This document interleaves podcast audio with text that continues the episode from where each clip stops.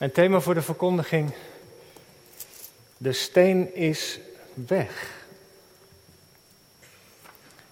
En u vindt in de liturgie de schriftlezing, misschien goed om die maar bij u open te houden. Want we volgen vanmorgen de vrouwen op de voet.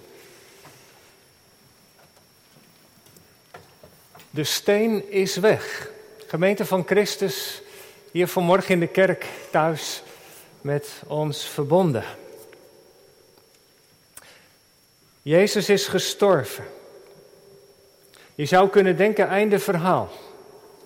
Maar miljoenen mensen over de hele wereld geloven dat er een wonder is gebeurd. Dat Jezus leeft. En dat het verhaal dus niet helemaal klaar is. En dat zelfs de dood kan overwonnen worden. Een hoopvolle gedachte. De wereld kan wel een beetje hoop gebruiken. Zo eindigde de Passion, die deze week in Doetinchem werd gehouden. Een hoopvolle gedachte. Onze wereld kan best wel een beetje hoop gebruiken, zei Ruud. En ik denk dat we dat vanmorgen allemaal zullen beamen, toch? De hoop dat die vredeoorlog stopt en er geen vluchtelingen meer zijn. De hoop, de zorg in je leven die er zijn binnengekomen, weggaan. Hoop dat je een weg vindt die begaanbaar is, nu die tegenslagen er zijn, nu die lege plek er is. Hoop dat de behandeling zal slagen, dat je misschien nog levenstijd krijgt. Hoop, die twijfel waar je zo mee worstelt, als het ware wordt weggeschoven en, en je het weer gelooft. De hoop dat dat conflict opgelost wordt, dat je die ander weer in de ogen kunt kijken. Onze wereld heeft een beetje hoop nodig. Nou, gemeente Pasen heeft alles met die hoop te maken. Het feit dat de Heer Jezus is opgestaan uit de dood is het meest hoopvolle bericht dat er in deze wereld maar te vinden is. Dat we ons maar kunnen voorstellen. En vanmorgen vertelt Marcus daarover. Wat er met Pasen is gebeurd. Het is de meest korte versie die we hebben van het Paasevangelie. Maar de kracht zit hem in de eenvoud. Marcus begint zijn vertelling met drie vrouwen. Ze zijn op weg naar het graf om Jezus te zalven. Maria van Magdalena, Maria de moeder van Jacobus en Salome. En als je even terugbladert in het Evangelie, in hoofdstuk 15, de versen 40, 41, dan, dan zie je dat dat dezelfde vrouwen zijn die op dat moment dat Jezus werd gekruisigd er ook bij waren. Ze hebben met eigen ogen gezien wat er met Jezus is gebeurd, daar aan het kruis. En dat ze op die vroege morgen van Pasen naar het graf gaan, daar blijkt iets uit van hun liefde voor Jezus. En Marcus had daar in het vorige hoofdstuk ook al de vinger bij gelegd. Want het was eigenlijk best wel bijzonder. Vanuit Galilea was er een hele groep vrouwen die Jezus naar Jeruzalem waren gevolgd. Deze vrouwen hoorden daar ook bij. En ze hebben, zo vertelt Marcus, ze hebben de Heer Jezus gediend. Wat is dienen? Ze hebben hem geholpen. Waar en wanneer dat nodig was. De evangelist Lucas vertelt ergens in, in zijn evangelie dat er vrouwen zijn die hem dienden met hun bezittingen. Die financieel mogelijk maakten dat de Heer Jezus met zijn discipelen kon rondtrekken. Dat hij zijn bediening kon doen. Dat ze te eten hadden. Er waren vrouwen die door de prediking, het onderwijs zo geraakt waren. dat ze hem zijn gevolgd. Dat ze hem dienden met de middelen die ze hadden. Er was tussen deze vrouwen en de Heer Jezus een bijzondere band ontstaan. Dat ze bij het kruis aanwezig zijn en dat ze op de vroege paasmorgen naar het graf gaan om hem te zalven, is een uiting van, van dankbaarheid, van liefde. Maar je merkt wel dat ze nog behoorlijk van slag zijn. Want op weg naar het graf, ze hebben de spullen bij zich om hem te zalven, is er opeens die vraag. Maar, maar, maar wacht even. Die steen. Wie kan die steen van het graf rollen? Het was zo dat om grafroof te voorkomen, de meeste graven uitgehakt in de rotsen voorzien waren van een ronde steen. En die werd er dan voorgerold. En zo'n grafsteen kon wel anderhalve meter hoog zijn en honderden kilo's zwaar. Die rolde je niet zomaar even opzij. Wie rolt voor ons de steen weg? is de bange vraag van de vrouwen. En door zo het, het paasevangelie te beginnen, probeert Marcus, de schrijver van het evangelie, heel dicht bij ons als hoorders te komen. Want wat deze vrouwen ervaren is misschien voor ons ook wel herkenbaar. Ze hebben voor de vrouwen telt wat ze hebben gezien, wat de feiten zijn. Jezus is gestorven, einde verhaal. En die grote steen, die symboliseert dat. Wie rolt die steen weg? De steen staat symbool voor dingen die in de weg staan. Na alles wat ze hebben meegemaakt zou je kunnen zeggen dat er een zware steen ook op hun hart drukt. Iets wat ze klein maakt. Ja, Jezus had wel woorden gesproken, over drie dagen zal ik opstaan. Maar de feiten die waren duidelijker dan ooit. En er is een mengeling van verdriet en verwarring, somberheid, hopeloosheid ook wel. Die steen staat symbool voor het er niet bij kunnen. Wie rolt die steen weg? En misschien herken je ook wel iets van deze vraag, dat gevoel dat daarin meeklinkt. Wat is in jou of uw leven zo'n steen? Iets wat op je drukt. Zijn het zorgen? Misschien wel om je kinderen. Is het je gezondheid? Je huwelijk? Een worsteling met je karakter, er iets kapot is gegaan door jouw toedoen, wat je als een steen meedraagt? Is het die innerlijke eenzaamheid? Of, of, of denk het over de toekomst met alles wat er speelt, dat de moed je in de schoenen ziet. In wat voor wereld groeien onze kinderen op? Wie weet de raad met die steen die je meedraagt, die op je hart drukt, die in je rugzak zit misschien wel. En stenen hebben maar één kenmerk. Ze zijn zwaar, koud, hard. Ze maken, om zo te zeggen, dat het niet zomaar Pasen wordt in je leven. Wie rolt de steen weg? En wat is nou het wonder van Pasen? Dat als die vrouwen daar bij het graf komen, dat de steen is weggerold. Op de eerste dag van de week verandert alles. God is aan het werk.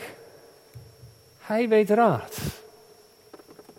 Weet u, het verhaal van de kruisiging, daar zien we mensen aan het werk. Pilatus die krampachtig probeert te voorkomen dat Jezus wordt gedood. De geestelijke leiders die besluiten dat Jezus moet sterven. Er zijn mensen die roepen, kruisigt hem. Er zijn de soldaten die Jezus aan het kruis nagelen. Er zijn mensen die zich later over het lichaam van Jezus ontfermen. Iedereen is op zijn of haar manier druk in de weer met een levende of een dode Jezus. Maar op de paasmorgen worden mensen volledig buiten spel gezet. Op Pasen, en dat is het evangelie, neemt God het van mensen over. De vroege paasmorgen wekt God Jezus op uit de dood. Het graf is leeg en de dood ja, dat is een beladen begrip in de Bijbel.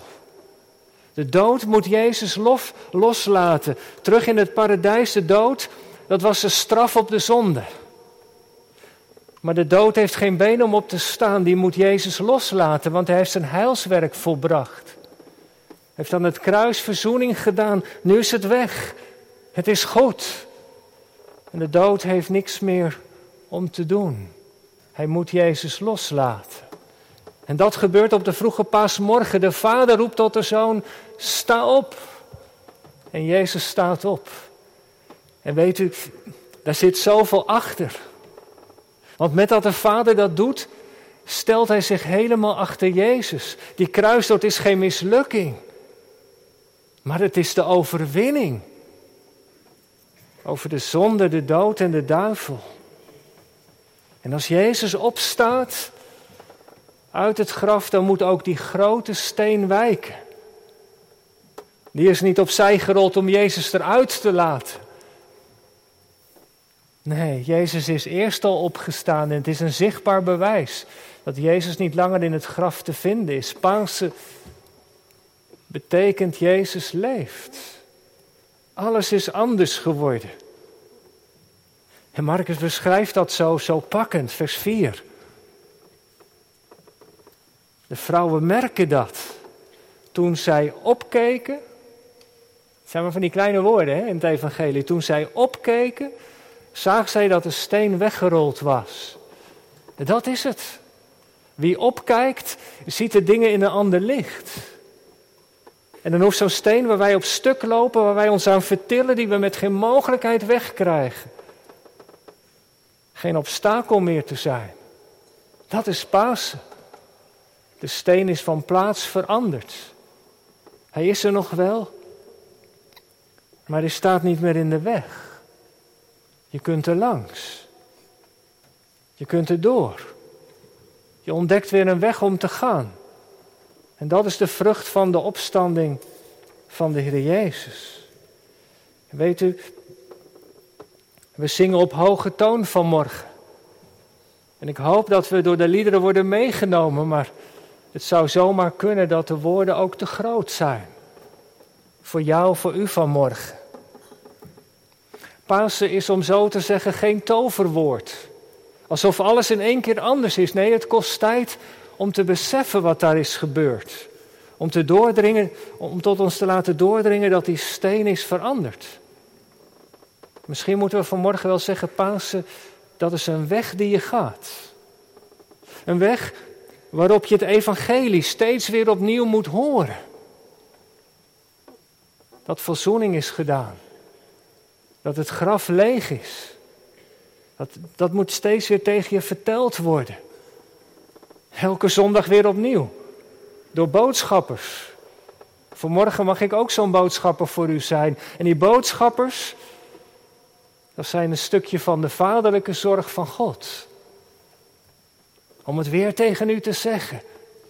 Het is Pasen geweest. Jezus heeft alles volbracht. Opdat daardoor ons leven verandert. Beetje bij beetje, stapje voor stapje, maar toch. Die boodschappen zijn een stukje van de vaderlijke zorg van God. Opdat we in het leven staan met steeds meer iets vertrouwen. God stuurt een boodschapper naar die vrouwen om dat te bewerken. Een engel. Hij zit daar. U zoekt Jezus, de gekruisigde. Hij is hier niet. God heeft hem opgewekt. De engel verkondigt de opstanding. De opstanding wordt niet beschreven, die is al lang gebeurd. Dat is het mysterie van God, dat is het geheim. Maar dat het aan de vrouwen verteld wordt, is niet onbelangrijk. En wat doet de engel dan? Twee dingen. De feiten en de opdracht. Twee dingen zijn daarin belangrijk. Vers 6. Vers 6. Nadat hij het evangelie heeft verkondigd, hij is opgewekt, zegt hij dit tegen de vrouwen. Zie de plaats waar ze hem hebben gelegd. Hij nodigt de vrouwen uit om te gaan kijken. Om voorbij de steen te gaan, het lege graf naar binnen te gaan. Om met eigen ogen te zien, zie je wel, hij is er niet. En daar zit iets van, van de goddelijke pedagogiek in. De vrouwen worden namelijk de confrontatie, worden uitgenodigd om de confrontatie aan te gaan. Met de feiten. En ook met de angst in hun hart. Om de realiteit onder ogen te zien van wat er is gebeurd. En dat is waartoe de Engelse uitnodigt op die vroege pasmorgen. Kijk, dat was de plek waar die lag. Ze worden uitgenodigd om voorbij de steen te gaan, de spelonk in van het graf om met eigen ogen te zien. En dat is het, zo wil Marcus zeggen. Het kan echt Pasen worden in je leven als je moed hebt om de stenen in je leven te zien. Dat waar je mee worstelt, om eraan voorbij te kijken. Om de spelonk van je eigen hart binnen te gaan met je angst, Met je zonde en je fouten. Dat wat tussen God en jou niet goed is. Je zwakheid. En om dan te ontdekken, om het dan ook weer te horen, dat de gekruisigde is opgestaan. Dat die Jezus die voor jou aan het kruis is gegaan, die alles van je leven heeft meegenomen, in het graf, dat Hij is opgestaan. Jezus die bezweken is onder mijn ongeloof, onder mijn twijfel, mijn zonde, mijn ongehoorzaamheid. Hij is opgestaan en heeft verzoening gedaan. Hij heeft dat alles meegenomen in het graf. En de vrouwen mogen kijken. En het graf is leeg. Het is weg. Stel je dat nou eens even voor. Dat dankzij Jezus die steen, die zonde weg zijn. Dat het graf leeg is omdat het is verzoend. Dat is wat de boodschapper tegen ze zegt. Ga maar kijken. Het is volbracht. Voor jou ook. Jezus leeft. Hij heeft overwonnen. En geen steen, al is hij nog zo zwaar, kon dat verhinderen. De feiten. En het tweede, hij geeft ze ook een opdracht, vers 7. Kijk maar, zegt hij, ga die confrontatie aan, maar hij geeft ook een opdracht. Ga heen. Zeg het tegen de discipelen en tegen Petrus dat Jezus u voorgaat naar Galilea. Daar zult u hem zien zoals hij heeft gezegd. De weg, van de, de weg naar binnen, de weg van de confrontatie, wordt door het woord van de engel een weg naar buiten. En ook dat is evangelie. Ze mogen op pad gaan om het te vertellen. Iedereen moet weten wat er op de paasmorgen is gebeurd. Zeg het tegen de discipelen. En zo fijntjes van Marcus en, en Petrus. Viel u dat ook niet op bij de schriftlezen? Zeg het tegen, tegen de discipelen en tegen Petrus. Hij wordt apart genoemd. Petrus, die Jezus drie keer had verlogend. Hij wordt met naam genoemd. Ook dat is evangelie. God blijft naar Petrus omzien. Dat is wat. Zo werkt dat bij de Heere God. Drie keer verlogend en, en er wordt bij name genoemd. De Heere God is zo anders. Wij pinnen mensen vaak vast. Wij pinnen elkaar vaak vast op dingen die zijn misgegaan. Wat een ander ooit verkeerd deed. Maar in Gods hart werkt dat zo anders. Hij pint ons niet vast op het verleden. Maar hij laat zichzelf vastpinnen aan het kruis. Hij hangt geen molensteen om ons hals, maar rolt stenen genadig weg. En hij draagt zelf die last mee, de wereld uit. Het is opmerkelijk wat daar gebeurt op die paasmorgen. Drie vrouwen zijn daar bij het graf en zij mogen als eerste het evangelie horen. In de Joodse traditie waren vrouwen niet in tel. Ze telden niet als volwaardige getuigen. Maar God draait het om. Ze horen het evangelie als eerste. Het is toch wel wonderlijk. Hoe alles naar paas in een ander perspectief komt te staan. Ze krijgen de opdracht, ga heen en vertel. Ook een stukje zorg van de Heere God, dacht ik. Want weet u wat er gebeurt? Als je op pad gaat en als je het anderen gaat vertellen, doet het ook wat met jezelf. Hè? Dat weten velen van jullie natuurlijk nog beter dan ik. Als je les geeft en je moet dingen gaan uitleggen, dan leer je zelf ook zoveel van, toch? Door ermee bezig te zijn, door erover te vertellen, gaat het ook voor jezelf meer leven. En dat is het. De engel stuurt de vrouwen op pad. En al gaandeweg, eerst zeggen ze nog tegen niemand iets, maar al gaandeweg dringt het ook in hun hart door. Hij leeft. En wat is de boodschap die ze meekrijgen? Ga heen zeggen tegen de discipelen. Ja, ook zo wonderlijk. Hij gaat u voor naar Galilea. Daar zal hij u, daar zult u hem zien. Pasen, Jezus is geen verleden tijd. Hij leeft. Hij maakt een afspraak met ze. Daar, in Galilea. Galilea. Dat is de plek waarvan de mensen zeiden: kan daar iets goeds vandaan komen? Galilea van de heidenen. Daar is een missie begonnen, daar roept Jezus er naar terug. Met andere woorden, die boodschap van Pasen, die mag niet in Jeruzalem blijven, die mag niet in de kerk blijven, maar die moet naar die Galilea-plekken toe. Daar. Daar zie ik iemand lopen, daar zit iemand thuis. Oh, wat drukt die steen zwaar op zijn hart, op haar leven. Steen van, van het verleden, van de dingen die zijn misgegaan. Van zonde, van kwaad, van ellende. Daar waar de boodschap van het evangelie zo nodig is. Daar moet die boodschap komen. die boodschap is dus dat Jezus verzoening heeft gedaan.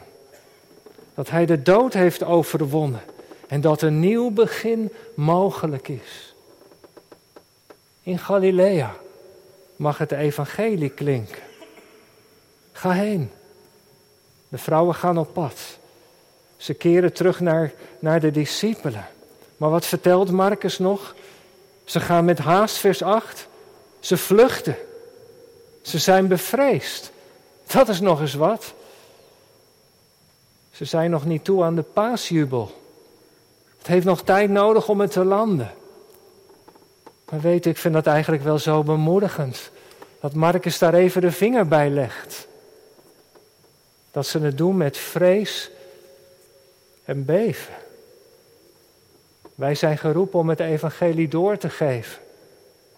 Maar we merken soms bij onszelf schroom. Dat we de woorden niet vinden, dat we het niet doen, niet durven. Met vallen en opstaan. In die zin zijn wij niet veel anders dan deze vrouwen. Maar ze zijn toch maar op pad gegaan in gehoorzaamheid aan het woord van Jezus. En ze hebben het tegen de discipelen verteld. En ook tegen Petrus. Je bent niet afgeschreven. Jezus leeft. Hij ziet naar je om. Nou gemeente, dat wordt ons verkondigd vanmorgen. Dat Heer Jezus leeft. Dat hij het goed heeft gemaakt tussen God en ons. En dat mogen we geloven. En ik bid en ik hoop dat u en jij dat ook doet. Dat we onze handen naar deze Jezus zullen uitstrekken. Dat wij, misschien is dat nog het beste wat je kunt doen, ook al heb je vragen. Maar dat je het woord van de engel laat aansporen. Om op pad te gaan. En dan gaandeweg zul je steeds meer ontdekken wat het betekent dat de Heer Jezus leeft. Pasen is geen toverwoord, maar een weg om te gaan. Een weg misschien wel met stenen. Maar op die weg is de Heer Jezus ons voorgegaan. Bange vrouwen, twijfelende discipelen. Ze zijn op pad gegaan. Alle eeuwen door. Maar ze deden het in het vertrouwen dat Jezus leeft en naar hen heeft omgezien. En wij zijn vandaag aan de beurt. Want het is Pasen geweest. Jezus leeft. En de wereld mag het weten. En wij ook. Amen.